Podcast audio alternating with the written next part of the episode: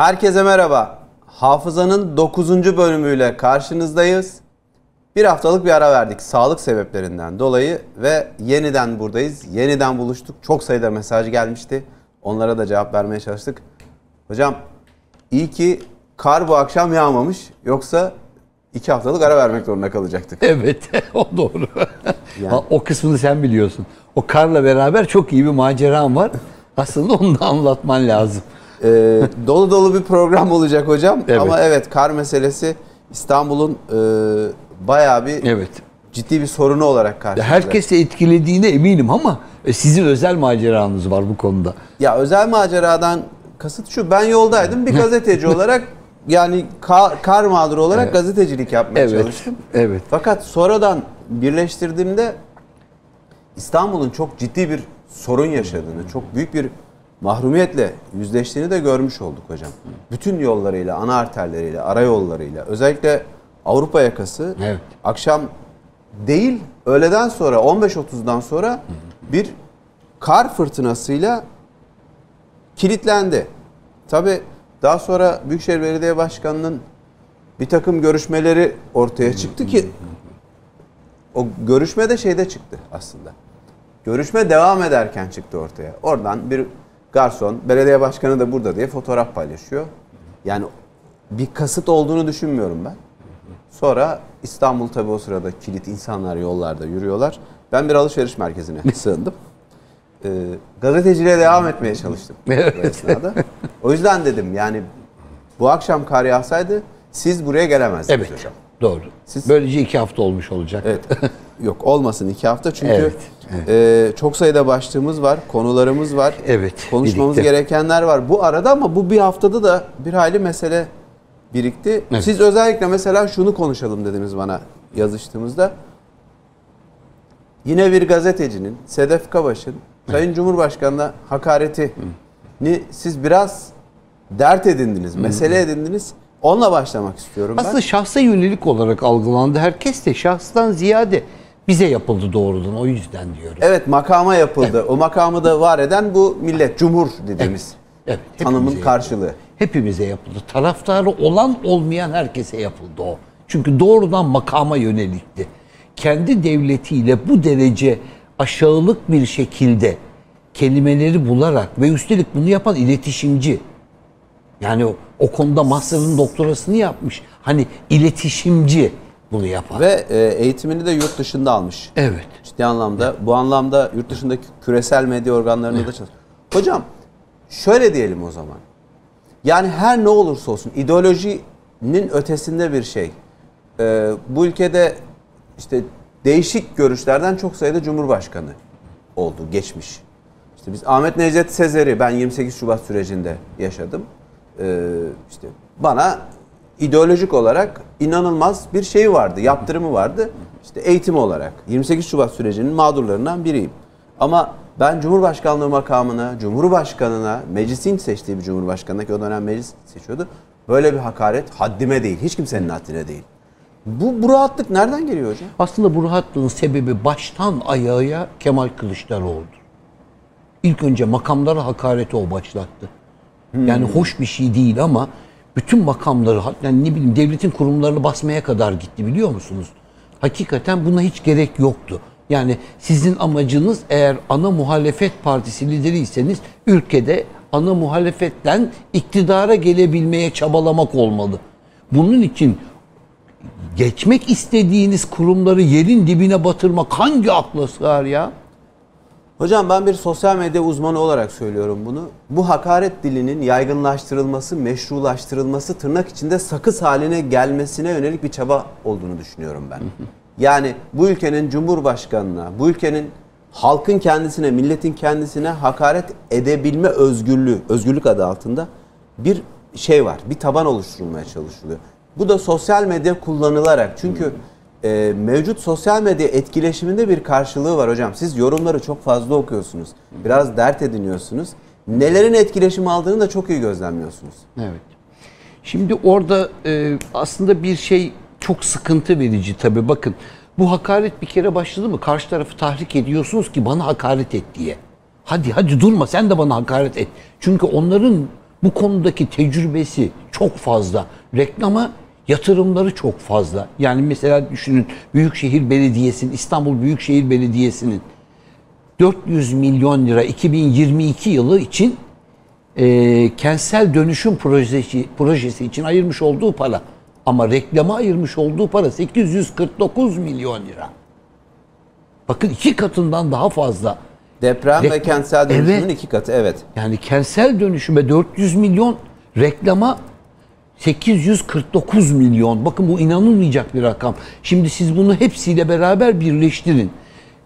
Ben hakaret ediyorum, karşıdakiler bana hakaret etsin diye. O daha fazlasını kullansın diye sizi tahrik etmek amacı taşıyor. Ondan sonra bütün dünyaya, çünkü bütün dünyadaki o medya esasında onlar ne derse desin özgürlük alanı içerisine alacak masum insancıklara ne yapıyorsunuz diyecek. Sen söylediğinde durum çok farklı. Bakın işte gördünüz mü özgürlük de yok, demokrasi de yok, insan hakları da yok. Tam bu noktada sıcak bir örnek vereceğim hocam. Sayın Meral Akşener bir 68 yaşında bir hanımefendi kendisine madam dediği için madam o etiket bu arada yani etiketi kullandığı için yargılanıyor şu anda. Şu anda yargılanıyor. Bugün ve dün haberleri vardı. Ve ceza davası açılmış. Yani e, hanımefendi özür dilemiş, uzlaşma talep etmiş. Hiçbir şekilde yanaşmıyor. İyi Parti Genel Başkanı Sayın Meral Akşener. Aynı Meral Hanım Sedef Kabaş atasözü söyledi. Bundan tutuklama mı olur? Bundan şikayet mi olur? diye eleştirdi, tepki gösterdi. Sonra dönüp birkaç yazı okudum bununla ilgili. Onlarca, yüzlerce insan sosyal medyada Meral Akşener'e hakaret ettikleri gerekçesiyle yargılanıyorlar şu anda. Ve bu bir gelir kapısına da döndüğüne dair ciddi iddialar var hukuk bürolarıyla yapılan. Siz az önce söylediniz ya hakaret ettiriliyor. Bu da bir sektöre dönmüş durumda hocam. Tabii ki. Ya bakın esasında var ya bir insanı üzen şey şu. Böyle bir şeyin sonuca varacak olduğu bir yerde yok. Biliyor musunuz? Bu işin sonucu nereye varacak? Sen bana hakaret ettin, ben sana daha fazla hakaret ettim. Şu anki o insanlara sadece hani onu destekleyen gerek e, Kemal Kılıçdaroğlu olsun, gerek Meral Akşener olsun. e, destekleyici yönde açıklamalar yaptılar. Hatta hatta Ahmet Davutoğlu bile destekleyici yönde açıklamalar yaptılar. Aslında burada bir çok büyük bir hata var. Şunu yani nasıl göremiyorlar bilmiyorum ki. Muhakkak görüyorlardır ya. Böyle bir şey olamaz. Yani yarın öbür gün o makamlara onlar geldiklerinde ahlakımıza ve terbiyemize uymazlığı bizim uymadığı için var, varsayalım yaptık biz söyledik. Aynı şeyleri söyleyebilecekler mi ya? Bu hoş bir şey mi? O makamlara, o insanlara böyle şey yakıştırabilmek hangi ahlaka uyuyor? Uymuyor. Evet. Yani bu burada bir burada bir ahlak sorunu var. Yani insanlara ders vermeye kalkan zavallıcıkların ahlak sorunu var. Meral, e, Sedef Kabaş meselesinden dönelim hocam. Şimdi biz bugün Frankofon ülkelerini konuşacağız. Evet. Ama siz dediniz ki bundan önce konuşurken işte o kar yağdığı gece e, Sayın Büyükşehir Belediye Başkanı'nın İngiltere'nin Türkiye Büyükelçisiyle bakın burada bir kavram Evet. yanılması var. Konsolos değil, İstanbul Konsolosluğu değil. Ankara'dan bu görüşme için İstanbul'a gelen Birleşik Krallığın Evet. Türkiye Büyükelçisiyle Ve o akşama denk geliyor. o akşama denk geliyor görüşmesi. 3 saatlik bir görüşme. Bu mevzuyu konuşmamız lazım dediniz. Bir Büyükşehir Belediye Başkanı'nın İngilizlerle bu kadar iletişimde olması, görüşmesinin arka planında bir şey olduğuna dair kamuoyunda da çok fazla yorum var. Siz Ya düşünüyorsunuz? emin olun şunu okumadım. Büyükşehir Belediyesi'nin zannediyorum ya 16 ya da 18. madde belirliyor görev ve yetkilerini, sorumluluklarını. Orada acaba böyle bir şeye izin veriliyor mu diye bakmak istedim ki tahminim sıfır. Böyle bir şeye izin verilmesi. Yani Büyükşehir Belediyesi'nin değil. İki, görüşme yaptıkların senin e, ne bileyim Hırvatistan Büyükelçisi falan değil ya. Ya Mozambik Büyükelçisiyle falan da yapmıyorsun. Sen İngiltere Büyükelçisiyle yapıyorsun. Yani herhalde farkında değiller bunlar. Ben hangi dönemden başlatırım da şimdi bir söylemeye kalkarsam, ben bunun bir zincirini ortaya koymak, koymaya kalkarsam, yani sen İngiltere ile yapıyorsun. Kim onlar? Emperyal güç. Neyin emperyal gücü? Hani vakti zamanında kendileri dedikleri üzerinde güneş batmayan imparatorluk. Bakın Siz böyle bir şeyle beraber bir İstanbul Belediye Başkanı daha önce Beylikdüzü Belediye Başkanlığını yapan bir şahıs bir anda popüler oldu ve İngiltere Büyükelçisiyle Ankara'dan geliyor ve insanlar işte hala daha işte karın içerisinde kalıyor. Bana göre kardan daha önemli bir problem bu biliyor musunuz? Kar doğrudan evet İstanbul'un Ama hayatına Sayın Büyükşehir Belediye Başkanı da diyor ki kardan önemli zaten diyor. zaten evet o kendisi de aynı şeyi söylediği için söylüyorum zaten. Yani ben bunu o yüzden bu kadar rahat söylüyorum. Bakın buradaki tabii ki önemli ama senin görüşme yaptığın İngiltere. Yani vakti zamanında Mithat Paşa'nın yaslandığı yer. Yani senin vakti zamanında e, şeyin e, nedir onun adı E, Mustafa Reşit Paşa'nın yaslandığı yer. İlk önce en İngiliz sever oydu. Mustafa Reşit Paşa, daha sonra Mithat Paşalar, daha sonra İngiliz Sevenler Cemiyeti kuruldu İstanbul'da. Ya biz canımızla Kurtuluş Savaşı vermeye çalışırken bizim Kurtuluş Savaşı vermeye çalıştıklarımız buydu. Sen hangi konuda ha, ne koy görüşme eğer resmi görüşmeyse bu resmi görüşmeyse bunun bir kayıt altına Ama öncesi de lazım. var hocam. 15 gün ön, yani Aralık ayında da yapılan bir görüşme var. Şimdi zaten bak esas insanın acıtan tarafı ne biliyor musunuz? Bundan evvel İngiltere Büyükelçisi ile Meral Hanım da görüştü birkaç sefer. Şimdi aynı gece Aynı günlerde diyelim. Belki gece olmayabilir ama konsolos da İyi Parti ile görüşüyordu. Bu aynı gece aynı gece değil mi karın olduğu gece? Aynı Zan- zannediyorum karın olduğu gece yani bir bir önce arkasını bilmem ama İyi Parti Başkanı Buğra Kavuncu da İstanbul İl Başkanı da Ankara şey İstanbul Başkonsolosu ile görüşüyor. Bakın o kadar ilginç ki ya şimdi bunlar devlet görüşmüyor biliyor musunuz? Devletin bakanları var, Cumhurbaşkanlığı makam var, bir ton bakanı var, dışişleri var. Ya bunların hepsinin resmi kayıt altına alınmıştır inşallah.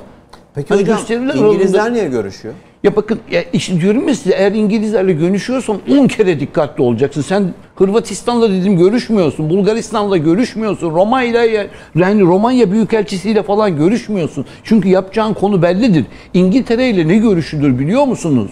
Benim size o söylediğim her yüzyılın ilk her yüzyılın ilk yarısı coğrafi haritaların çizildiği dönemdir diye. Türkiye'nin bu harita çiziminden çekilmesi yönünde muhteşem bir talepleri var. Bütün dünyanın. Biraz sonra zaten Frankofonlara girdiğimizde de anlatacağız bunu. Sykes-Picot mevzusunun yeni yüzyılından bahsediyoruz. Evet. Yani bakın bu buradaki olay şöyle bir şey. Bizim İngiliz Muhipler Cemiyeti kurulduğu zaman tamam mı? İçerisinde Kamil Paşazade Şevket var. Kamil Paşazade Zevke- Şevket e, Zeki Alasya'nın büyük dayısı aynı zamanda Kıbrıs doğumlu. Tamam mı? E, e, Musevi bir, bir temelleri var. Bir diğeri Said Molla. Bu e, Bediüzzaman Said Nursi ile karıştırıyorlar. O değil bu. Bu o değil. Yani bu başka bir şey. Bu e, oldukça... Molla Said. He. Ama Said Molla diye geçiyor bu kurucular arasında. Bir diğeri Ali Kemal. Hani bizim Boris Johnson'ın dedesinin babası. Evet. Çankırılı. Çankırılı. evet. Bir diğeri Rıza Tevfik. Rıza Tevfik de çok ilginç bir adam. Çünkü babası Notre Dame de Sion'da öğretmen. Kendisi de o zamana kadar erkeklerin girmesi yasak. Son döneminde erkekleri de alıyorlar No- Notre Dame de Sion'a. Ve o da Notre Dame de Sion mezunu. Fakat inanılmayacak bir İngiliz hayranlığı var. Şimdi hemen peşinden de damat Ferit. Damat Ferit de Vahdettin'in kız kardeşiyle evli. Sultanla evli yani bir sultan hanımla evli. Ee, Vahdettin'in kendisi için söylemiş olduğu bir söz vardır diyor. Dünyada diyor üç melun vardır diyor. Bir tanesi diyor benim kız kardeşim diyor, Refikam diyor. İkincisi onun eşi olan diyor bu Ferit diyor. Üçüncüsü de oğulları olan Sami diyor. Üç melundur bunlar diyor. Bak şimdi o kadar ilginç ki ben size bütün bu kelimeler aslında bir şeyi belirtiyor değil mi? Neye dayanarak söylüyor? İngiltere ile İngiltere ile görüşüyorsunuz dediğimde siz bunları biliyor mu acaba? Kimle görüştüğünü, bunun altyapısını biliyor mu? Bizden ne istediklerini biliyor mu? Biz Kurtuluş Savaşı'nda imzaya atmak için kimin yanına gittik? Kim bizim yanımıza geldi? Kiminle görüştük? Yunanistan'ı yendik falan filan değil olay. Yunan Yunan orada bir piyon askerdi. Geldi sopayı yedi gitti. Ama esas oradaki olay farklı. Yunan'ın çıkartma gemisi mi vardı? Yunan'ın askeri elbisesi mi vardı? Ayakkabısı mı vardı? Hayatında harp sanayi mi yapmış? Daha bu yüzyılda yapam yapamamış. Hala yok hocam. Hala yok. O yüzden diyorum ki yani insanların bir şeyi son derece kolay bir şekilde anlamaları lazım. Karşımızda inanılmayacak yılların temeli olan ben bizim programımızın da hafıza. Bu hafıza ne demek biliyor musunuz? Bu devletin hafızası aynı zamanda. Biz o yüzden tarihle kaldırıp birleştiriyoruz her şeyi. Ben o açıdan baktığımda olayı vahşet olarak görüyorum. Öyle balık yemek falan değil bu. Zaten yakında ayrıntıları da çıkacaktır ortaya. Çünkü olayın içerisinde Peki hocam ben bir şey söyleyeceğim. Bu kadar mevzu tartışıldı. Yer yerinden oynadı. Kıyamet koptu. Bir taraftan İstanbul kara saplanmış. Büyük bir mahrumiyet var. İngiltere kanadından hiçbir şekilde bir açıklama gelmedi. Evet. Size e, o daha da ilginç olanını söyleyeyim biliyor musunuz? İngiltere yaklaşık 30-40 yıldır hiç sesi çıkmıyor. Çoğunluk olayda karışmıyor. İlk defa müdahale etti. Nereye? Ukrayna'ya. Ve Rusya'ya sert çıktı. Bakın olaya çok sert girdi. İlk defa girdi. Bu Boris Johnson haklı değil. Bu doğrudan kraliçe haklıdır. Yani çünkü bunun temelini çok iyi bilmek lazım. Nelerin döndüğünü. Zaten hiç kimse de İngiliz hükümetinin kararı falan demedi. İngiltere doğrudan açıklama yaptı Savunma Bakanlığı'ndan. Bakın olaya ilk defa giriyor, topa ilk defa geliyor. Bu ne? Brexit'ten sonra oluyor. Ya Brexit neydi? Avrupa bağından kendisini kurtardı. Avrupa aciz. Avrupa'nın ordusu devleti yok. Avrupa'ya ordu kurulmasına izin de verilmiyor. Hocam Almanya miğfer yollayacak ya. Evet. Teçhizat yardımı olarak miğfer yollayacak ve dalga konusu oldu. Çok komik ya gerçekten ya. Ve 5000 tane miğfer göndereceğim demiş ya. Aslında diyorum ya Almanya açıkça git Rusya'nın şeyinde sessiz kalmak istedi. Fransa da aynısını yapmak istedi. İkisine birden Amerika'dan resmen uyarı geldi. İngiltere'de Amerika'nın yanına geçti. Yani eski Anglo-Sakson Birliği tekrar kuruldu ve Franko-Saksonlara karşı. Anında hemen Avrupa Birliği'ne, Avrupa Birliği buna karşılık ben kendi ordumu yapacağım demeye kalkışırken Amerika son derece açık bir şekilde hayır, ordunu kurmana da müsaade etmem diyor. Ama Avrupalıların ordu kurması esasında onlardan daha çok Fransızların özellikle Türkiye'nin kaza rıza tekrar tek soru işareti yapması. Esas olay bu çünkü Amerikalı birçok siyasi analist bu konuda diyor ki bir gün diyor eğer yine kızdırırsak diyor hazırlar diyor. İki Afrika'daki biraz sonra Frankopanları anlattığımızda geçeceğiz o konuya. O, o zaman anlatayım Hocam isterseniz. şimdi siz Ukrayna'dan örnek verdiniz ya. Evet. kriz kapıda. Evet. Yani her an her şey beklenebiliyor. Amerika işte Evet. personelini çekti, ailelerini çekti, şu oldu, bu oldu. Hatta Biden ağzından kaçırdı. Biraz girecek gibi Rusya dedi. Evet. Sonra tartışma konusu oldu. Türkiye burada yine bir e, rol Evet. belirlemeye çalışıyor. Size şöyle söyleyeyim. Bakın aslında var ya o kadar ilginç bir yerdeyiz ki. Dünyada inanılmaz bir karışıklık çıkıyor. Karışıklığın içerisinde en sakin davrananlardan biriyiz. Hiç kimsenin birbiriyle yakınlaşabilme ve konuşabilme umudu yok.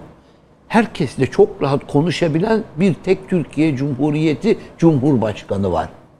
İletişimi çok iyi kullanıyor. Evet, Putin'in hiç kimseyle görüşmek istemeden, ağız dalaşına girmeden, son derece uzaktan sadece tehditvari bir iki kelimeyle beraber beklerken bu olaylara bütün karşılık olarak çok rahatlıkla Ankara'ya geleceğini ve başkanla görüşebileceğini söylüyor. Diğer taraftan Ukrayna'da Türkiye ile çok yakın temas Aynı kuruyor. şekilde de Ukrayna evet.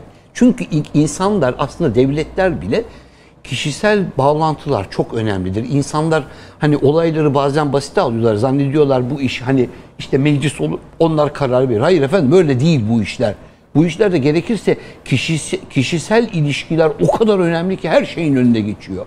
Hocam şimdi biraz şöyle yapalım bu yayında. Arada seyircilerimizden gelen soruları anında soracağım ben Tabii, size. tabii, tabii. Mesela az önceki soru bir seyirci sorumuzdu. Türkiye'nin dış politikasındaki rolünü merak ediyordu bir seyircimiz. Yani şu son süreçteki rolünü. Bir de bir şey oldu. MIT bir operasyon yaptı. 20 yıl önce katledilen, öldüren, öldürülen Necip Hamlemitoğlu cinayetinin en önemli zanlısını Ukrayna'dan getirdi. Bu bir şeyleri geriye doğru çorap söküğü gibi ortaya çıkarır mı hocam? Çok umut ediyorum. İnşallah öyle olur. Niye biliyor musunuz? Hatırlarsınız bir programda hem Necip Hablemitoğlu'nun o kitabını söyledik, Bergama Altın dosyasını hem o konuda da bahsetmiştim. Köstebek isimli kitabı hazırlıyordu. FETÖ'yü ifşa eden Evet. kitabı hazırlıyordu. Hem FETÖ'yü hem PKK'yı aynı anda bu adamları destek verenleri aynı anda biraz sonra Frankoponlara girdiğimizde de zaten bir firmadan bahsedeceğiz Lafarge'dan. Onunla da Onun da terör bağlantısı çıkacak Evet. ortaya. Evet. Bu arada e, Mehmet Ali Bey'in de sorusunu iletmiş oldum. Arada kıymetli izleyiciler sizlerden gelen soruları hocama böyle konuya göre sormuş olacağım. Şimdi hocam tabii başlık çok bir taraftan Ha aslında var ya bir şeyi göstermek istiyorum. İngilizlerden bahsederken aslında bizim e, bir numaralı Evet, onu da resmimizi bir görürsek onu bir göstermek istiyorum sayın seyircileri. Hani kim nerelerde ne kadar yakınımızda diye söylüyorum. Bu görecek olduğumuz şey sa- sanıyorum 2007 tarihli. harita mı? Ee, Fotoğraf. O fotoğraf Tamam, 2007 ge- geliyor hocam tarihli e, Şişli'den sanıyorum bir fotoğraf bakın. Ha, bu, bu- bir yeni yıl kutlaması. Tabii bu yeni yıl kutlaması. Ama Tamam. ama orada ilginç olan ne? İlginç olan yolun şu iki tarafında bekleyen İngiliz askerleri. kuklalar. Evet, işte o kuklalar İngiliz askeri. Bunlar İngiliz askerinin kıyafetleridir. Üniformalı. Evet, kraliçe burası, bizi izliyor. Burası İstanbul. Burası İstanbul Şişli. Yılbaşı gecesi bir süslemeden alınma. O zamanki bir CHP'li belediye. Kim hocam? Niye yani niye bu İngiliz askerlerini koymuş olabilirler? Ya bunu ya dizayn yapanlara soracaksın. Ben diyorum ki bakın insanlar öyle bir şey ki ha, şimdi bir şey söyleyeceğim herkes kendisinden kontrol etsin olayın doğruluğunu yanlışlığını. İnsan eşine diyor ki ya kraliçemsin sen benim diyor. Niye? Kraliçe çok güzel bir şey biliyor musun? Prensesim diyor kızına. Niye? Prenses de çok güzel bir şey. Hiç diktatör değil biliyor musunuz onlar? Evet. Ama sultanım olunca, padişahım olunca, şehzadem olunca birdenbire olay tehlikeye bürünüyor. Hadi bir tane gazeteci kraliçeye böyle bir laf desin de. Ya, ya, ya bakın Bir, bir, çok- bir atasözünü bir değiştirmeye çalışsın da söylesin. İyi, ama ben aynı şekilde bakın insanların psikolojisine de oynuyorlar. Toplumun sosyolojisine de oynuyorlar. Bu görülen hareketler öyle kendi başına olan hareketler değil. Bu kadar basit bir şekilde alınıp bir yere bırakamayız bunları. O yüzden diyorum hani birisi birileriyle göstermeyi, gö- e, görüşme yapıyorsa, bu eğer ve bunu resmi olarak yapıyorsa, bunun kayıt altına alınması lazım. Bu devletin resmi belgesi ise eğer. Hocam Şimdi efendim. fotoğrafı getirdik. Başka fotoğraflar da gelecek ekrana. Şimdi şu Frankofon ülkeler meselesini bir konuşalım. Evet. Aslında- Onu da ikinci fotoğrafımızda koyabilir. Ah çok güzel. Biz Evet. birkaç haftadır konuşacağız ama bir türlü şey yapamadık, denk getiremedik. Çalıştığımız bir mevzuydu. Yani e, normalde Frankofon ülkeler diye arama yaptığın zaman işte Fransızca konuşan, Fransızca eğitim gören, şu bu bir topluluk çıkıyor ortaya. 88 ülkeden bahsediliyor ama burada asıl mevzu siz şimdi detaylarına gireceksiniz. Fransız sömürgesi, ülkeler ve adalar. Evet. Bir başlayalım hocam. Şimdi e, birincisi bu konuyu yapma sebebimizi insanlar şöyle anlatayım son derece kısa bir şekilde.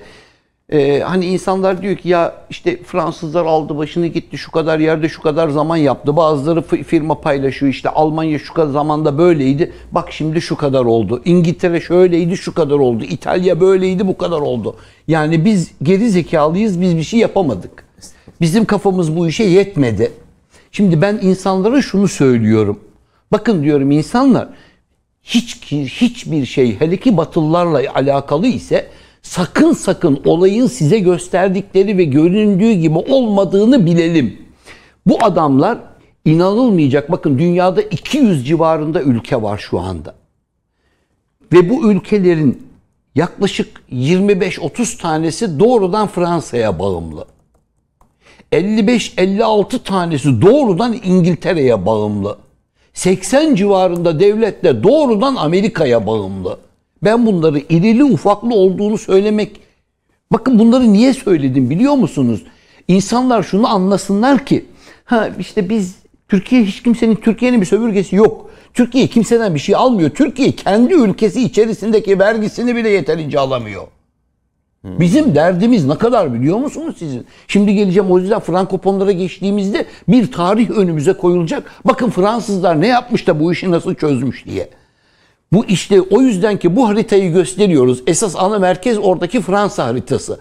Oradaki maviyle işaretli olan yerler doğrudan Fransa'nın Fransızca dilini konuşan içerisinde Fransızca unsurları barındıran ama özellikle bir kısmının yani 16 tanesinin bir fiil her şeyinin Fransa tarafından kontrol edildiği devletler. Bunların içerisinde en önemlisi de para giriyor. Adamın parasını kontrol ediyor. Bu dediğim devletler şimdi isimlerini de zikredeceğim. Enerjilerini sömürüyor. her şeylerini Zerresine kadar. her şeylerini ama en önemlisi ne biliyor musunuz? Bakın bakın bir ülke düşünün siz şimdi şey şurada Çat'tasınız. Nijer'desiniz, Burkina Faso'dasınız. Diyorsunuz ki ya benim insanlarıma şöyle bir işte bir, bir yol yapayım, bir hastane yapmak için Fransa'dan izin almak zorundasınız. Fransa izin vermezse size para vermiyor. Neden biliyor musunuz? Çünkü sizin topladığınız hiçbir para sizin kasanıza girmiyor. Doğrudan Paris'e gidiyor. Ankara'ya Şirket- şirketler üzerinden. Evet Ankara'ya hiç kimse para göndermiyor. Millet yetmedi bakın bunları da daha söylemeyeceğim. Ekonomi dedikleri o rezil şey var ya o ahlaksız sistem var ya 2. Dünya Savaşı'ndan sonra hani hep söylediğim o Bretton Woods'tan sonraki o iğrenç sistem ekonomi diyorlar adına. O iğrenç sistemin içerisinde paradan para kazanmak var. Şimdi şu insanların ne kadar aciz duruma düşürdüklerini anlatacağım insanlara. Bakın bu adamların parası e, frank. Bir Fransız sömürge, Fransız sömürge frankı deniyor adına kısaca. CFA. CFA. Bunun bir Türk lirası karşılığı 44 lira. 44,5 lira. Bir liramız 44,5 bu Fransız frankı. Ee, bu ülkelerde kullanılan Fransız frankı parası. Bu adamların bu parası bile kendi ceplerine gitmiyor. Bütün para Fransa'ya. Hocam şunu söyleyelim. Fransa kendi Avrupa Birliği'nde olduğu için Euro'yu kullanıyor. Evet. Ama sömürge ülkelerinde Fransız frankı kullanılmaya devam ediyor. Ve bir, fr- bir euronun karşılığı işte 700 küsür.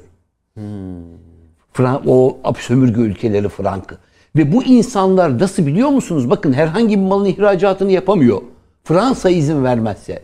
İthalatını yapamıyor. Fransa izin vermezse. İnşaat yapamıyor. Kendi parasını kullanamıyor. Fransa izin Çivi vermezse. çakamıyor yani. Ve siz dünyada insanlar zannediyorlar ki işte Afrikalılar kafası çalışmıyor, gerizekalılar. Adamlar kendilerinin sömürülmesine müsaade ediyorlar. İnsanlar böyle 80 türlü şey anlatıyorlar Afrika ile alakalı. Oraya gidip geziyorlar. Bir Allah'ın kulu demiyor ki yahu arkadaş bakın öyle iğrenç bir sistem var ki şeytan olsa bu kadar hızlı dizayn edemez. Bu adamlar şeytanı da geçmişler. Öyle bir akıl var ki bu insanlar şeytanı da geçmişler. Şu ins- şu ülkelerin gördüğünüz ülkelerin hepsi inanılmaz bir sömürgenin içerisinde. Özellikle bakın Demokratik Kongo, oradaki diğer Kongo, Gabon, Kamerun, Orta Afrika Cumhuriyeti, Çad, Nijer, Benin, Togo, Burkina Faso, Fil dişi sahilleri, Gine, Gine Bissau, bunlar işte Gambiya denilen yarı Fransızdır. Senegal, Moritanya, Mali, Nijer, Cezayir ve Fas. Bunlar birinci derecede etkilenen ülkeler. Cezayir ile Fas kendilerini bir miktar korudular zannediyorlar. Dünya da öyle biliyor. Hayır efendim daha henüz koruyamadılar. Hala inanılmaz bir mücadele gidiyor. Karşıdaki sömürgeci güç ben parayı aldı dedim size. Parayı falan almadı. Yalnız paradan başlamadı olay. Önce candan başladı. Soykırım yaptılar hocam. Önce katliam yaptılar. Müze yaptılar. Kemiklerden, kafa taslarından. Pul bastırdılar. Evet. Evet. 1830'dan itibaren Afrika'ya girdi Hatıra Fransızlar. götürdüler. Kafa taslarını evlerine hatıra olarak götürdüler. Ve onun milyonlarcasını yaptılar. Evet. Cezayir'e bir girdiler. Cezayir'e girdikten sonra çıkana kadar tam bir buçuk milyon Cezayirli öldürüldü. Yetmedi. Ben daha acısını söyleyeyim. Hocam Cezayirler Zidane'ı niye sevmezler? Niye sevmezler? Harki olduğu için. Harki diyorlar ya. Yani vatanına ihanet edenler olarak görüyorlar. Cezayir asıllı Fransızlar var ya. Evet. Onları sevmezler. Cezayir asıllı Fransızlar. Şimdi şeye e, benim Cezayir'le alakalı bir acı olayı var. Onu bir hemen belirteyim orada. Bu adamlar ilk nükleer testi Cezayir'de yaptılar. Yüz binlerce insan etkilendi. Çölün o kısmına bugün dahi girilemiyor. İlk nükleer testi Fransa Cezayir'de yaptı. Şimdi peki Fransa bu gücü nereden buldu? Herkes diyecek ki "Ya Fransa zaten hani büyük. Hocam 2. Dünya Savaşı'nın en mağlup ülkesi. En dağılmış. Yok Paris edilmiş, elden gitmiş. işgal edilmiş. Evet. Ülkesi Fransa nasıl oldu da çok büyük bir sömürge ülkesi haline geldi? İşte, işte diyorum ki esas zaten sorulup cevabının verilmesi ve birdenbire 1945'te Paris'ten işgalden kurtuluyorlar 44'te 45'te birdenbire harekete başlıyorlar. Aman efendim bu nasıl bir sanayileşme? 1949'a kadar bir şey yok. Ama 1949 ile 59 arasında Charles de Gaulle başa geliyor. Ve çok büyük yetkilerle veriliyor. İşte o dedik bugün kullandıkları yarı başkanlık sistemi öyle geliyor. Aksi halde diyor bana bu yetkileri vermezseniz gelmem diyor Charles de Gaulle. Charles de Gaulle geldikten sonra ilk yaptığı iş Fransa'nın nükleer bir silaha sahip olabilmesi için çalışmaya başlama. Ve ilk testi 1960 yılında Cezayir'de yapıyor. Fransızlar o günden 1996 yılına kadar tam 193 tane nükleer test yaptı. 193 tane nükleer test yaptı bu dünya üzerinde. Cezayir'den sonra Cezayir'i hariçtir. Böylece onda 194 oluyor. Nerede biliyor musunuz? Bütün okyanuslarda. Okyanuslarda ilk yapacağı yere işte Fransız Polinezisi dediler ya. Oraya gitti. Oranın hükümetinden bir kararname çıkarttı ki evet Fransızlar bunu yapabilirler. İnsanlığın faydasına olacak diye. Hocam pandemide ne dediler? Aşıyı dediler. Afrika ülkelerinde deneyelim dediler. Afrikalı insanlar üzerinde deneyelim dediler. Kobay olarak kullanmayı. Bunu medyada tartıştılar hocam.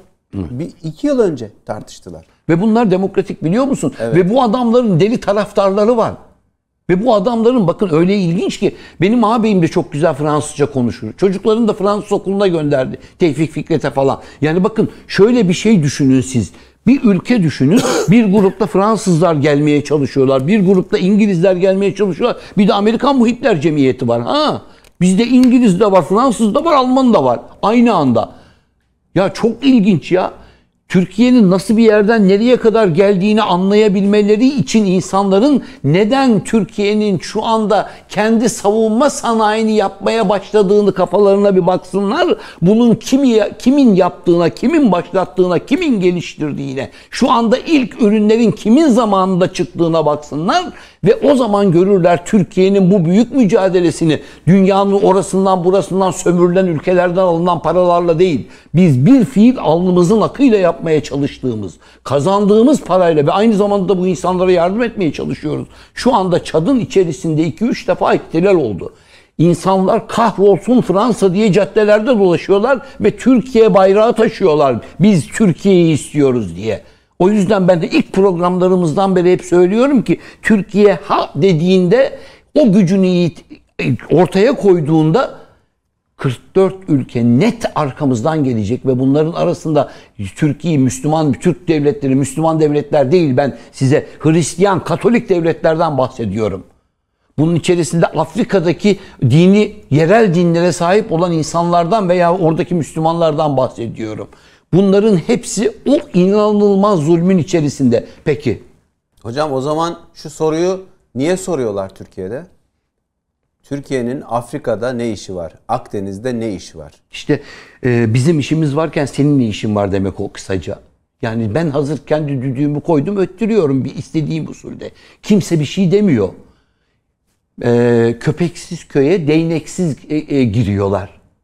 Niye? Çünkü insanları inanılmaz derecede korkutmuşlar, öldürmüşler, katletmişler. Öylesine vahşi. Bakın biraz evvel dedim ki size nükleer test yaptılar. Adam orayı nükleer test olarak kullandı. Son nükleer testlerini 1996'da Pasifik Okyanusu'nda yaptıklarında Avustralya kıtası sallandı. Avustralya hükümeti Fransa'yı dava açtı. Şu anda hala da mahkemeleri devam ediyor bunların. Fransa yaptığı 193 denemeden bir on binlerce insanı öldürdü, yarım bıraktı, denizdeki bütün yaşamı kahretti. Pasifik Okyanusu'nun ve Atlantik Okyanusu'nun altındaki yaşamı mahvetti. O adaların hepsini zehirledi. O denizlerin hepsini zehirledi. Karşımızda inanılmayacak bir vahşet var ve bu vahşeti e, denizlerde kimse yok. Ama bu karalarda nasıl sağlıyor sorusu. Evet. Bunları da askerleriyle sağlıyor. Ama hiçbirisi kendi askeri değil. O kadar az Fransız var ki içerisinde. Evet paralı askerler. Bunları nasıl elde ediyorlar? Çok acı biliyor musunuz? İnsan nasıl üzülüyor? Bakın hapishanelerin içerisinden kalkıp adamları seçiyorlar. Ve bu çocukların cezası örnek veriyorum 2 yıl. Tam çıkmak üzere ama çocuğu çok beğendi. Hemen o akşam bir kavga çıkıyor 40 sene daha veriyorlar çocuğa. Kurtulabilmesi için önüne şart getiriyorlar. Hemen bize bir imza at.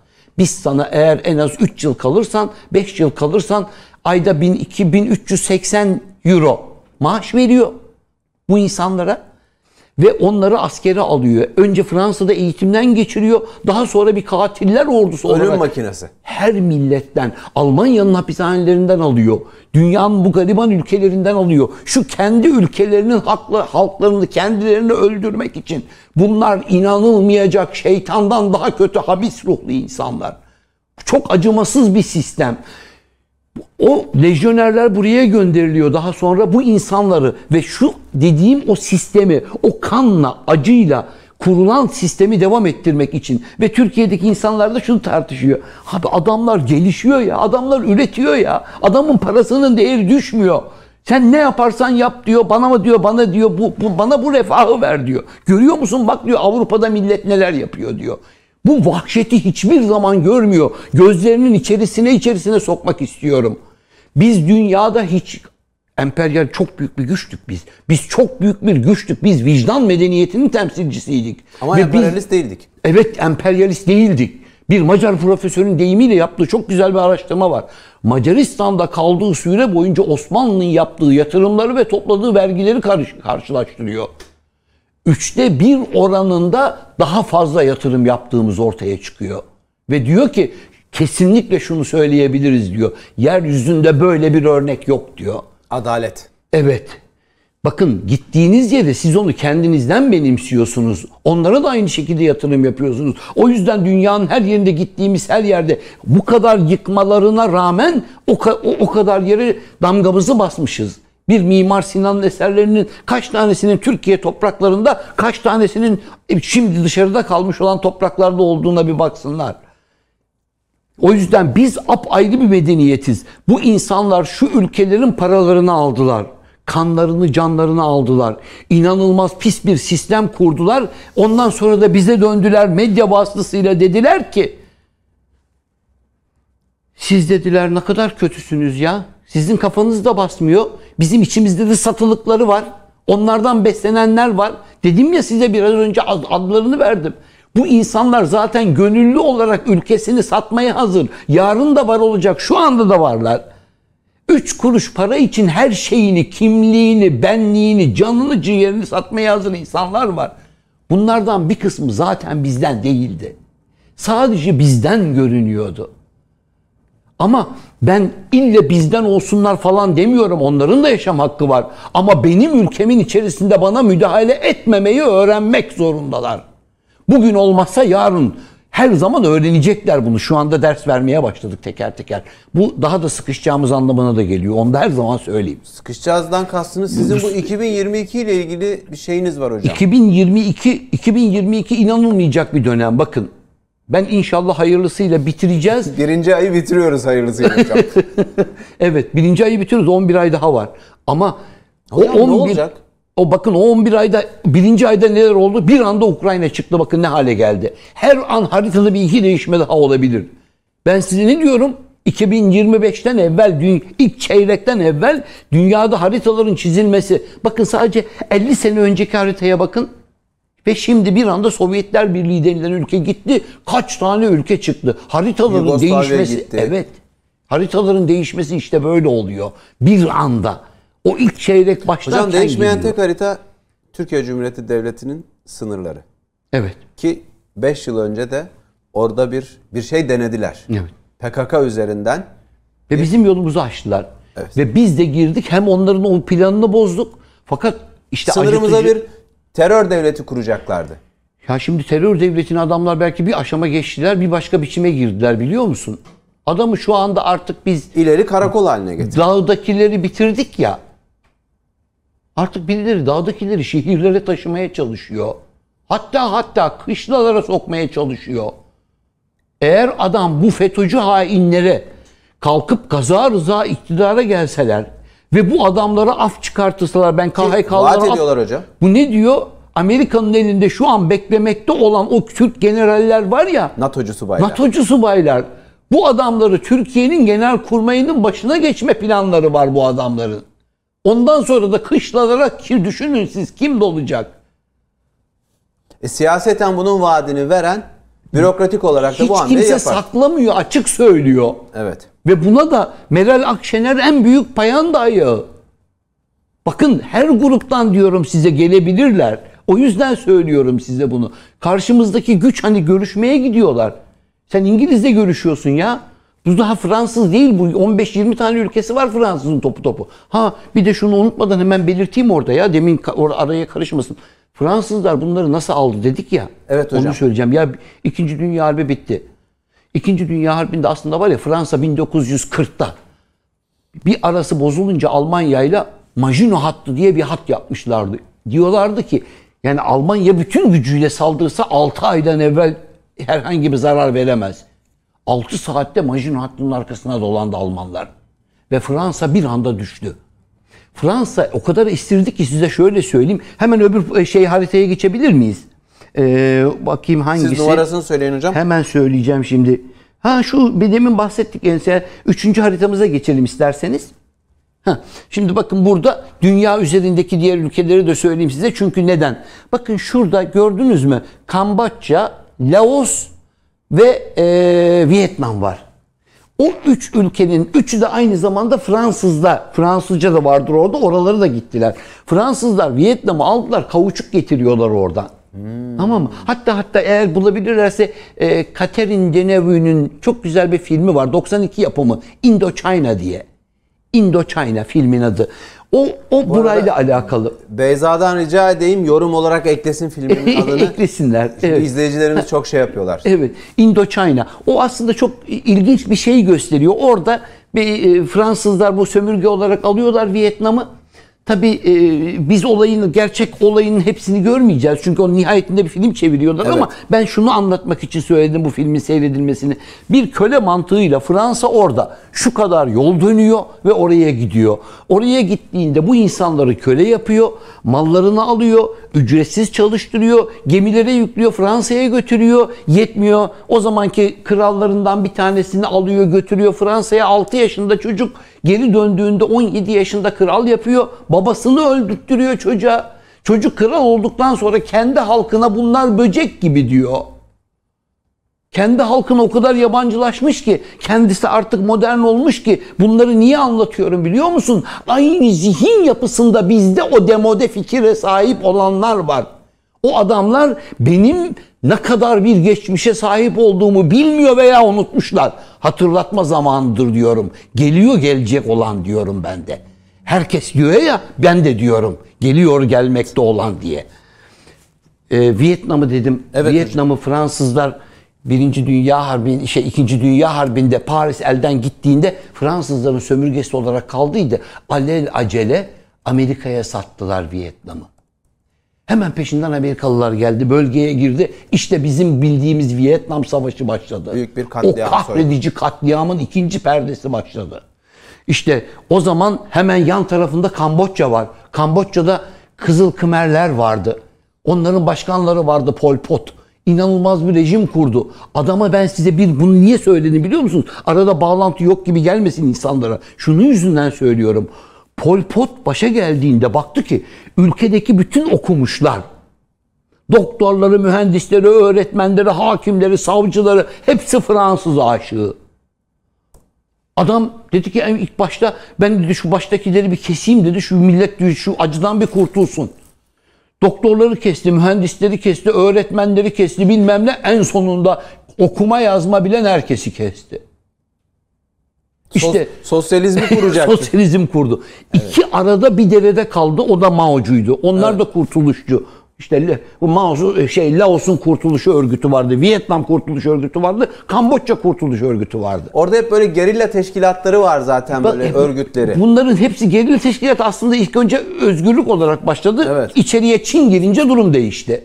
İçeriye Çin girdiği anda tamam mı? Hani bizde de vardır o eski devirler. Geçersek oraya aynı isimdedir o da kurtuluş örgütleridir. Kurtuluşa zaten adını duyduğumuz anda hemen orayla bağlantı kuracağız. Ben bunları söyledim. Dedim ki bakın vahşet oralarda devam etmiyor. Vahşet yalnızca Afrika'da değil. Şurada görmüş olduğunuz Quebec eyaleti de Kanada'nın Quebec eyaleti de bugün resmi dili Fransızca. Onlar da hala Fransızdır. Şuradaki adalar var ya o küçük adalar onlar da hala Fransızdır. Onlar da şu kü- küçücük adalar. Bakın hiçbirisi yetmedi. Buralarda görünmüyor ama şu Hint kısımda ve şu kısımda da var hocam adaları. Hint Okyanusu'nda okyanusunda da var adaları. okyanusta o gördüğümüz Polinezyalar bilmem neler her birisi yüzlerce binlerce adadan oluşan toplulukların hepsi bu adamlar arasında bölüşülmüş. Bunların arasında dediğim gibi ben sadece bugün bizim bu konumuz Frankofonlardı. Sadece Fransızlardan bahsettik. Bu gücü nasıl elde ettiler? Çok basit bir şekilde ettiler. İkinci Dünya Savaşı bitti. Bir baktık ellerine bunlar verildi. İşte kim tarafından verildi? Bizim ikinci bölümümüzü alsınlar baksınlar bir daha tekrar. Şu şirketler. Paranın sahipleri. Hocam paranın sahipleri dediniz. Biz sınırımızda bir terör devleti kurulmaya çalışılıyor dedik. PYD ve PKK'ya Amerika silah sağlarken bir baktık ki Fransız beton şirketi Lafarge'da Lafarge. O PKK'nın sığınaklarının üstlerinin hazır betonunu veriyormuş. Siz Lafarge'ın arkasında daha büyük bir şirket olduğunu söylediniz bana. Şimdi e, öyle bir şey ki hmm, Hol, Holcim. Heh. Holcim. Holcim. Yani Holcim diye yazılıyor. Holcim diye yazılıyor. Holcim bütün küresel olarak hemen her ülkede o ülkenin adıyla beraber gelir. Beton şirketlerinin hemen hemen inşaat şirketlerinin, dev inşaat şirketlerinin çoğunluğu Holcim'e aittir. Holcim'in bir tanesidir. Fransa'dakinin adıdır Lafarge. Bütün Holcim grubu da o bizim yine ikinci bölümde belirtmiş olduğumuz paranın sahiplerine kadar gider. İnsanlar eğer bu hafızanın ikinci ve üçüncü bölümlerini bir bakarlarsa oralarda paranın sahiplerinin parayı nasıl olduğu, bunların kim olduğunu çok güzel bir şekilde şimdi anlattık. ilginç bir şekilde Amerika PYD'yi DAEŞ'la mücadele etmek için DAEŞ ve IS- ISIS'i de destekleyenin e, Lafarge olduğu evet Anadolu Ajansı tarafından kanıtlanınca şu anda mahkemelikler Fransız hala... Yargıtay'ı onayladı hocam. Evet, Yargıtay onayladı. Şimdi altını kapatmaya çalışıyorlar. Yani şu netleşti. DAEŞ Türkiye Evet. DAEŞ'la ve PYD ile mücadele ederken Fırat Kalkanı, Zeytin Dalı harekatlarında Fransız beton şirketi Lafarge'da DAEŞ'la işbirliği yapıyor. Evet. Bunun adını koyalım. Bunun adını bir de şöyle koyalım isterseniz hemen peşine bakın nasıl bağlayayım ben bunu. Biz burada o mücadeleyi verirken Türkiye bu adamlara yardım ediyor dediler. Kimin çıktığı çıktı. Ve Türkiye'nin içerisinde Türkiye'de bu Türkiye'ye bu suçlamayı getirenler şimdi Türkiye'de ben iktidar olacağım, her şeyi düzelteceğim diye bağırıyorlar. Bir tane bir tane Fransız çıksın desin bakayım Lafarge Ya. Fransız devleti DAEŞ'la işbirliği yapıyor diye. Gerçekten insanın Hocam gücüne gidiyor ya. sınırda sınırda insanlara kapımızı açtığımızda taşladılar. Aynel Arap Evet. Kobani'den gelenlere o 300 bin sivile kapıları açtığımızda bir de terör yandaşları PKK'lılar tarafından taşlandık biz. İnsani diplomasi yaparken dayak attılar. Evet. Öyle bir süreçten geçiyorduk. Sokaktaki herkese bir dönem Türkiye'de sokaktaki AK Partililere DAEŞ'tı, IŞİD'li diyorlardı. Camiye gidenlere DAEŞ'ti, IŞİD'li diyorlardı. Açın sosyal medya arşivlerinde hepsi var bunların. Onların demesi diyorum ya sana bizim kendi içimizden diyorlardı. İşte Türkiye'de diyorlardı Evet, bunu. Türkiye'nin kendi içimizden yani ve bunu bunu öyle sıradan insanlar demiyor. Ne diyorum size? Ben şu anda bu ülkeyi ele geçirmek istiyorum, başa geleceğim diye bas bas bağıran adamlar söylüyordu.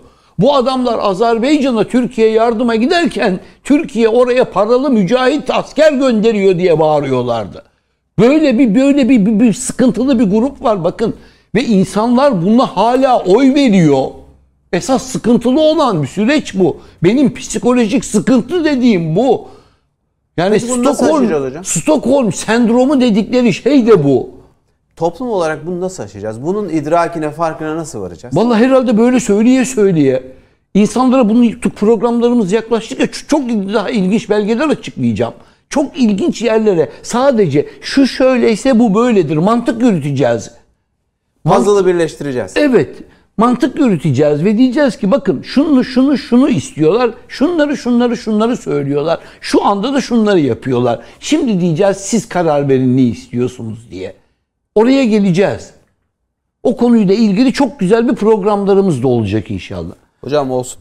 Daha- Ha, şeyi pa- pardon bir şey- Folsim'den devam ediyorduk hocam. şu e, şey e, şu programı e, şeyi haritayı değiştirelim lütfen dördüncüye gelelim. Tamam, dördüncü. Dördüncüyü ve daha sonra da peşinden beşinciyi bir gösterelim. Şu lejyoner dediklerimiz tiplerin nasıl bir tip olduğunu insanlar bir görsünler. Çünkü dedim Para- ya paralı askerler. Heh, bunlar paralı askerler. Bakın bunlar her milletten var içlerinde. En, büyük özellikleri katil olmaları. Hepsi suçludur. Hepsi katildir. Katillik için yetiştirilirler. Ama özellikle zaten o konunun elemanlarıdır.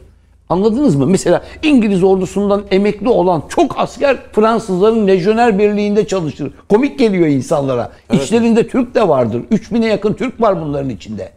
Bu lejyonerlerin içerisinde Almanya'dan yetiştirdikleri hapishaneye attıkları çocuklar vardır.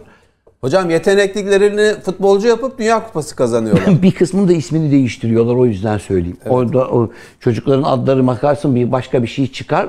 Jean falan çıkar. Esasında temelde yine bizdendir.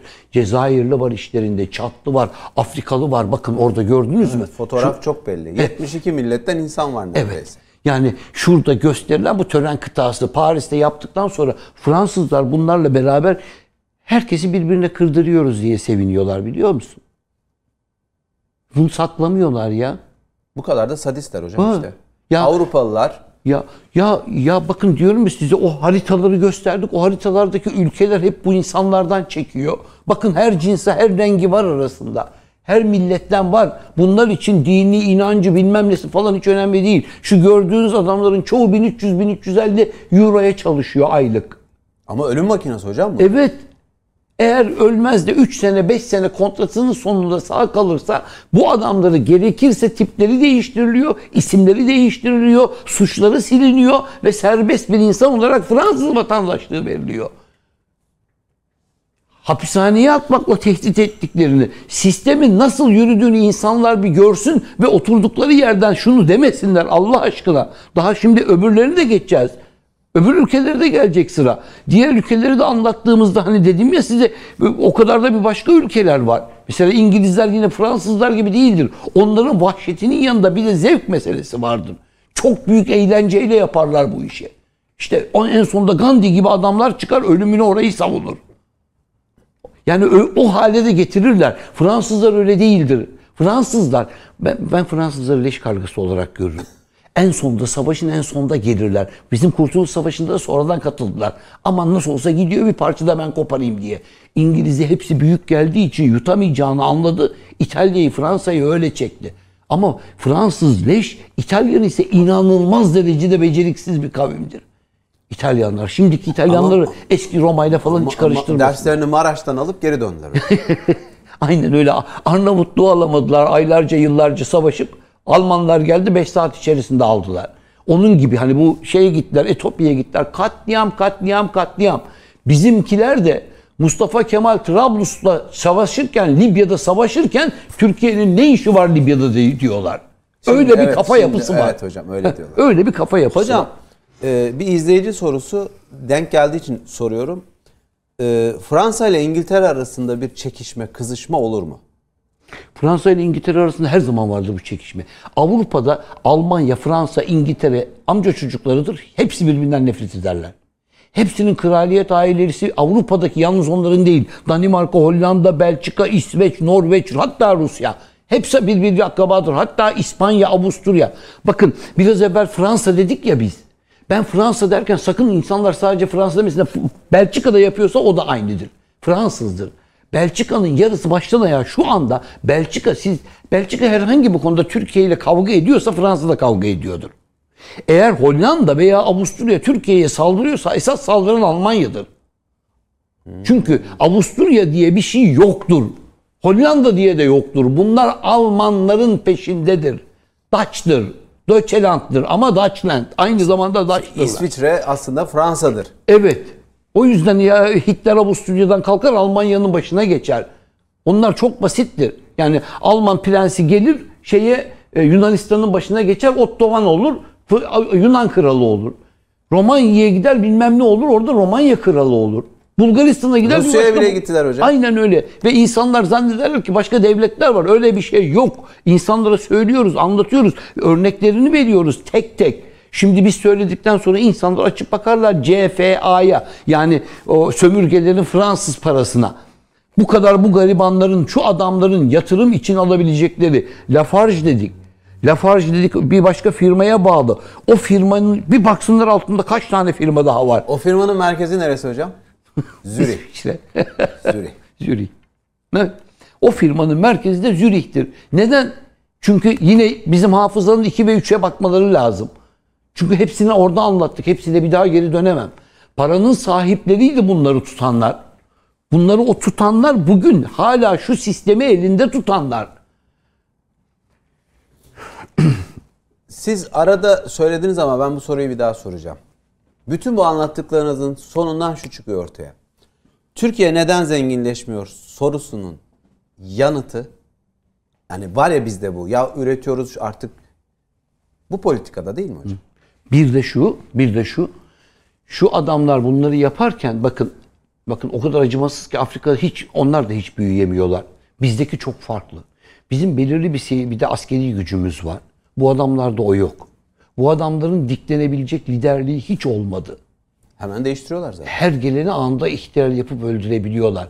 Bizde de yaptılar. Hiç durmamasıya ihtilaller yaptılar. Her ihtilalden sonra Türkiye kasası soyuldu. Devlet fakirleşti. 20 yıl geriye gitti. Her, her seferinde, her seferinde ve insanlar bunu bazen bir tuttular topluma bunu bayram günü olarak kutladılar. 27 Siz Mayıs. bir düşünün kaza rıza 15 Temmuz olsaydı şu anda ne haldeydik? Ve bu adamlar şu anda bas bas bağırıyor. Adam çıkıyor diyor ki bu bir tiyatrodur diyor. Ondan sonra çıkıyor diyor ki bal gibi ihtilaldir diyor. Ya ben bunların hangisine inanayım ya? Ya bunlar kafayı yedi ya bana kafayı yedirtmeye çalışıyor. Kim doğruyu söylüyor? Genel başkanın mı? Başkan yardımcıların mı? Hanginiz doğruyu söylüyorsunuz? Kime inanayım? Allah aşkına söyleyin. Sonra da KHK'larla buluşup Evet. iktidara gelirsek ilk işimiz sorgusuz, sualsiz sizi affetmek olacak. Affetmek diyor ya. Ya bunlar NATO subayı ya. Ya bu onlar biz dedik ki bunlara. e, bakın bu adamlar ihtilalci bunları bırakın dedik Amerika'ya. NATO'dan atın. Ben de attım dedi ordudan. Türkiye ben attım diyor. NATO diyor ki Amerika diyor ki ya ben atmadım aa ne kadar güzel adamlar tam benim köpeğim diyor. Eşek gibi istediğimi yapıyorlar diyor. Çok affedersiniz bu lisanımı ama başka kelime bulamıyorum. Bu adamlara bu söylediklerini istediği gibi yaptırıyor. Ya şu kadar hain bu adamlara kalkıp hani Ali Kemal'inden tut bilmem ne Mithat Paşa'ya kadar hizmet ediyordu. Ya bir tanesi de kalksa bize yapsa ya Allah aşkına. Bir kere de desek ulan aslıma döneyim ya. Ben ne köpeğim ya. Bir kere olsun kurt olayım ya. Bir kere olsun kendi milletime hizmet edeyim ya. Nasıl demez ya bir insan? Üç kuruşluk para bu kadar değerli mi ya? Para için nelerini satabilir insan ya?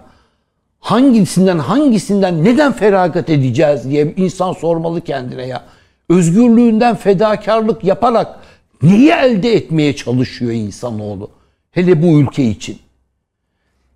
Ne, ne, ne kadar zamanımız kaldı? Artık biraz toparlayalım İyi mı? mi? iyi, iyi gidiyoruz hocam. Çok iyi gidiyor. Sorular da güzel. Sorularımız varsa alabiliriz de. Şimdi bir e, kız- hocam e, şimdi şu Yunanistan meselesini çok sormuş izleyicilerimiz. Yunanistan Türkiye'ye niye kafa tutuyor? Türkiye ile Yunanistan arasında bir kriz çıkar mı? Aslında biliyorsunuz yıllarca böyle Yunanistan'la böyle habire tırmanan bir diplomasi vardı işte e, savaş uçaklarıyla Ege'de, Adalar Denizi'nde sortiler şunlar bunlar. Bir dönem işte Yunanistan battı. Battı. Avrupa Birliği tuttu. Batırmadı onu. Ama hala o Yunanistan Türkiye'ye kafa tutuyor ve Amerika şu anda Yunanistan'a yığınak yapıyor hocam. Ciddi anlamda. Bunu niye yapıyor? Bakın Türkiye devlet olarak diyorum sokaktaki insanlara çık sor. Kime sorarsan, hangi şehirde sorarsan sor. Hiç kimse Yunanistan'ı bir rakip olarak görmez. Ne veya Ermenistan'ı. Türkiye'nin bütün düşüncesi devlerle mücadeledir. Türkiye kendini Rusya ile, Amerika ile, İngiltere ile, Avrupa ile kıyaslar. Biz Yunanistan'la falan hani o Hulusi Paşa'nın söylemiş olduğu lafla çok güzel esasında. Diyor ki eğer bu aldıklarınız Yunanistan içinse çok içinse çok fazla. Türkiye içinse çok az diyor. Çok, güzel. ağır bir laf. Onlar için bizim için çok nezaketli, terbiyeli bir laf ama anlayabilecek olan için de tabii hakikaten diyorum. Ya bakın Hocam bize yeni bir ayak bağı mı inşa ediyor? Evet, esas olay o. Esas olay o. Yani bakın istedikleri zaman şöyle bir karar verecekler. Dedim ya size içerideki zurnacıları hazır. Herhangi bir sıkışıklık olduğunda bizim paramızın değeri tekrar düşmeye başlayacak. Zurnacılar faaliyete geçecekler. Onların için yapılan her an hazır tutulan bir şeydir bu. Yunanistan'la aranın husisi böyle tutulması Türkiye'de hiç kimse bakın Yunanistan'ın gündüzü gecesi yoktur. Herkes sürekli Türkiye'yi konuşur. Her akşam Medyası. muhakkak. Evet. Biz hangi silahı yaptıysak bizden önce onlar konuşuyorlar. Evet. Hep işleri güçleri budur. Sadece Türkiye konuşurlar. Türkiye yatar, Türkiye kalkarlar. Ama hocam şunu da yapıyorlar. Çocuklarını getiriyorlar, Türkiye'yi gösteriyorlar Evet. ve Türkiye karşıtı bir eğitimden geçiriyorlar. Evet. evet. Burası bizim İzmir'i gösterip burası bizim topraklarımız diyorlar. Bizde de Çipras seçimleri kazanınca içeride seçim kazanmış gibi sevinenler vardı. Türkiye'de de benzer bir siyasi değişim Tabii olurdu. dükkan açıp da dükkana Yunan tanrılarını koyanlar da var. Benim bu size söylediğim Fransız, İngiliz hayran dediğim adamların içerisinde niceleri var biliyor musunuz? Dionysos kültürüne sahip. Ben onlara Dionysos yani şarap kültürü diyorum. Hocam o zaman şöyle bir hatırlatma yapayım. Yunanistan meselesiyle ilgili özellikle genç izleyiciler biraz vakit ayırsınlar. Geriye dönük olarak şu Kıbrıs dizisini bir izlesinler. Değil mi? Evet. Yani Yunanistan'ın çok değil 40 yıl önce nasıl bir vahşete imza attığını öyle sempati duyulacak, gülünecek, sevin, eğlenilecek, müzik şudur, mezedir falan filan. Aslında ilk sırada Kulu Kıbrıslıların yapması lazım. Ee, bir hayal dünyasında yaşıyorlar bazen. Üç kuruşa her şeylerini satabilecek gibi davranıyorlar. O tarihi hatadan çıkabilmeleri için ilk önce onların bir izlemesi lazım. Biz zaten orayı geri vermeyiz. Onu da kafalarına koysunlar. Herkes için diyorum. Oradaki Me- me- Rumların da. mezesine, meze- Rumların mezesine Kıbrıs'ı vermeye kalkan yazarlar Aynen. var. Türkiye'de. Aynen öyle. Aynen öyle. O, o kadar terbiyesiz ve bu, bu böyle bir kelimeyi kaza rıza sen söylemiş ol bu ülkeden kovulmuştun şu anda. Bu adamların arkası öylesine güçlü ki. Çok güçlü hocam evet. Hiç dokunulmazlıkları var o konuda. dünya arkasında ya. Dünya arkasında ya. Ya Türkiye'nin bir liderliği var arkasında sadece halk var. Bildiğin dünyanın bütün baş babalarının hepsi düşman ya. İnsan sadece bunu gördüğünde kendi ülkesini sever. Hocam toparlarken şunu soracağım. Bir enerji sorunu yaşadık. İran bozuldu dedi, şu dedi, bu dedi. Yine gazı kesti ki İran bunu her zaman yapıyor. O bildiğimiz klişe acem oyununu her zaman yapıyor. Gaz meselesinin, enerji meselesinin ne kadar ciddi olduğunu görmüş olduk bir kere daha. İşte organize sanayi bölgelerinde elektrik kesintileri yaşandı. Şimdi bu mesela neyi tartıştık biz geçen programda, bir önceki programda? Kazakistan'daki iç karışıklığı tartıştık. Bir enerji savaşı var bir taraftan. Siz doğalgazla ilgili Evet. metreküp metreküp anlattınız bu programda hocam. Bizim bizim bu kendi gazımız çıkana kadar bu olaylar devam edecek. Yani adamlar senin enerjiyle buluşmaman lazım. Bakın bu karşıdaki insanların Türkiye Cumhuriyeti Devleti kurulurken ajandalarına aldıkları ilk sıradaki şey bir ulaşım, iki enerjidir. Türkiye'nin hem ulaşımla hem enerjiyle buluşmaması lazımdı. O yüzden bizde bizim kabotaj bayramı olarak kullandığımız şey esasında her tarafımız, üç tarafımız denizlerle çevrili. Hiçbir yerden bir yere deniz seferlerimiz şıkır şıkır olması lazım şu anda. Bütün şehirlerimiz arasında o karayoluyla gitmekten ziyade en kolay bir şekilde sen Rize'den başlayacaksın anında İstanbul'a kadar dura dura gelebilir seferler. Bunların şimdiye kadar çoktan çoktan çoktan olması lazım. Halbuki 60-70 yıl önce vardı hocam. İşte onların yapılmaması için ama bakın öylesine büyük mücadele var ki. inanılmayacak bir büyük mücadele var. İki, enerjiye. Türkiye'nin enerjiye bul- e, ulaşması demek dünyanın dengesinin değişmesi demek. Zaten şu anda ulaştı. İşte esas sıkıntı da orada sebebi bir, bir önceki programda söylemiştim. Türkiye dünya üzerinde şu küresel baronların iki ailenin şirketi olmadan kendi petrolünü çıkartan, işleyen, akıtacak olan tek ülke. Bunların arasında bir iki tane esasında almamız lazım güvenliği sağlamak için demiş. Evet. Yani başkası gelip çıkarmıyor. Pay almıyor, işlemiyor. Evet. Kendin yapacaksın. Evet. Çünkü Kendi- bunun ne kadar değerli olduğunu şöyle söyleyeyim insanlar bir anlasınlar ya hakikaten.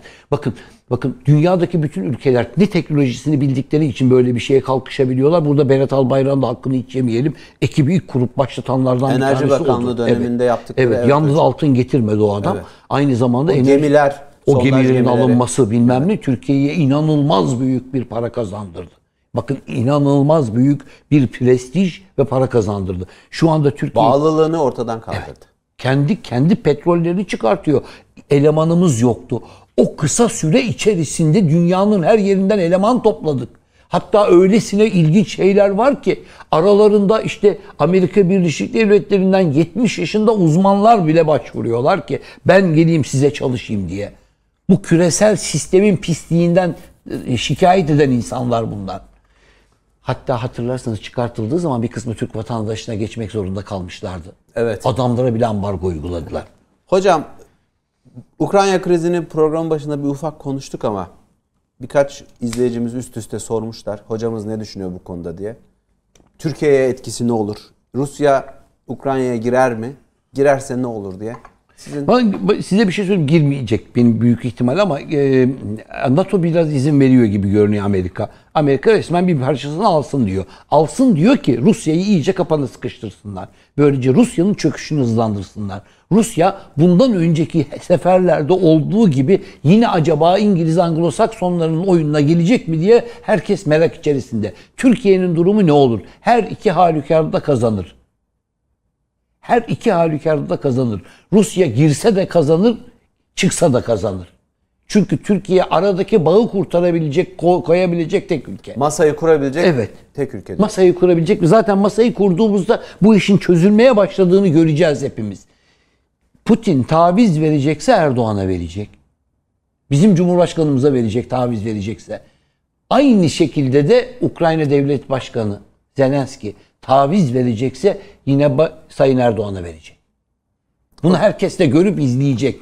Türkiye bakın ben ben aslında var ya diplomasi açısından bakıldığında çok ince bir tarih diplomasi örülüyor. Bütün ülkeler birbiriyle düşman. Arada en kolay iletişimi sağlayan biziz. Bunu gördüğü halde hala inkar ediyorsun. Zorla zorla kafasına Hocam şu çakamam ki. pandemi sürecinde 72 devlete ya sağlık malzemesi yolladı ya Türkiye. İngiltere'ye bile yolladı. Evet. İtalya'ya Çin'e bile yolladı İtalya'ya ya. bile yolladı. Ya Çin'e yolladık ya. Yani Çinliler ilk şey aşıyı yaptıklarında ilk önce dediler Türkiye'ye vereceğiz. Avrupa maske savaşları yaşanırken birbirlerinin uçaklarını indiriyorlardı hocam Avrupa ülkeleri. Biz burada maske ürettik ve dünyanın bütün ülkelerine gönderdik. Ve bizim birçok birçok terbiyesizimiz de ay maske bulamadım bugün ölüyorum falan filan diye yazılar yazıyordu. Ya bak şimdi açıp acaba kendileri bakıyorlar mı lan ben ne kadar terbiyesizmişim şunları nasıl yazdım. Bir maske Bu kadar için. nasıl düştüm ya. He, bir maskenin peşinde ülkemi karalamak için nasıl yırtındım diye. Acaba kendine bakıp da aynaya bakıp da tüh senin sıfatına diyor mu? Hocam bu bir, bir, bir böyle bir kompleks de var bir taraftan. Bak bizi izleyen izleyiciler şu anda yorumlara bakıyorum. Kendine güvenen, ülkesine güveniyor, liderine güveniyor, siyasetçisine güveniyor. Ekran başında yorumlayan İbrahim hocasına güveniyor. Kendine güveniyor. Ama bir taraftan ufacık bir maske meselesinden inanılmaz bir diplomatik rezalet fotoğrafı ortaya çıkaran da bir kitle var. Ve dünyanın en iyi ülkesiydik biliyor musun o zaman? Bakın şu anda bile hala daha sağlıkta dünyanın en iyi ülkesiyiz. Bunlar temeldir. Sağlık, güvenlik, adalet. Bunlar temel şeylerdir. Bir de eğitim. Bunların içerisinden çok başarılı çıkmak bile insanları kudurtuyor ya bazılarını. Ya muhalif olmak böyle bir şey değil. Muhalif olmak kendi ülkesinin tersine tersine. Bana bir kısmı diyor ki ya işte şu zorluklardan da bahset. Ya biz strateji programı yapıyoruz. Ülkenin zorluk programını yapmıyoruz. Ne olur anlayın. Benim zorluklarla değil işim. Ben şu anda biraz evvelki anlattık size Frankopon ülkelerinin nasıl parayı elde ettiklerini. Yani o, bizim böyle bir şeyimiz yok. Bu adamlar kendilerine para bastılar, yollar, ha- hanlar, hamamlar, köprüler yaptılar. Fabrikalar inşa ettiler. Bize para basma iznisi de, izni de vermediler. Parayı kendileri için bastılar. Hemen Marshall yardımlarının hangi ülkeye ne kadar verildiğini açıp baksınlar. Amerikalılar o yardımları Fransa'nın ele gözüne yapmadı. Fransa'yı kendi göbeğinden kendisine bağlamak için yaptı o aile vasıtasıyla. Ama aile daima akıllı oynuyor. Her bir ülkeyi ayrı olarak da yine elinde tutmak ve güç oluşturmak istiyor. Yarın öbür gün bir tanesinde başı sıkıştığı zaman. Ama size şunu söyleyeyim yani başları sıkıştıklarında gelecekleri onların yerlerinden bir tanesi de Türkiye'dir onu da söyleyeyim. Çünkü hangi ülke parlayansa onun yanına sıvışır herkes. O, Teminat. Buna benzer şeyler bu sene olacak da o yüzden söylüyorum önümüzdeki 11 ay içinde. Artık onları da konuşacağız hocam bol bol. Dokuzuncu bölümü geride bıraktık. Siz çok güzel bir şey yapıyorsunuz. Şunu şu bölümde konuşmuştuk diyorsunuz. Hafızanızın ne kadar güçlü olduğunu göstergesi hocam. Allah ömrünüze bereket versin. Eyvallah sağ olun. Geriye dönük olarak izleyiciler, arkadaşlar dönüp izleyebilirsiniz. Yani biz konu konu başlık başlık gidiyoruz. Bir belki de bir kitabı yazıyoruz hocam. İlk defa ağzımdan çıkarmış olayım ama bu şekilde bir kitabı yazıyoruz. Çok sevinirim. İnşallah böyle bir şey de yapacağız bu program üzerinden.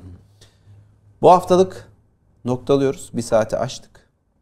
Haftaya inşallah İnşallah. 10. bölümde yine önemli konularla, başlıklarla burada olacağız. Ağzınıza sağlık. Söyleyecekleriniz varsa Çok teşekkür sözünüz. ediyorum. Ben de bizi izleyen herkese çok teşekkür ediyorum. Evet sevgili izleyiciler hafızanın 9. bölümü geride kaldı. 10. bölümde görüşmek üzere. Allah'a ısmarladık.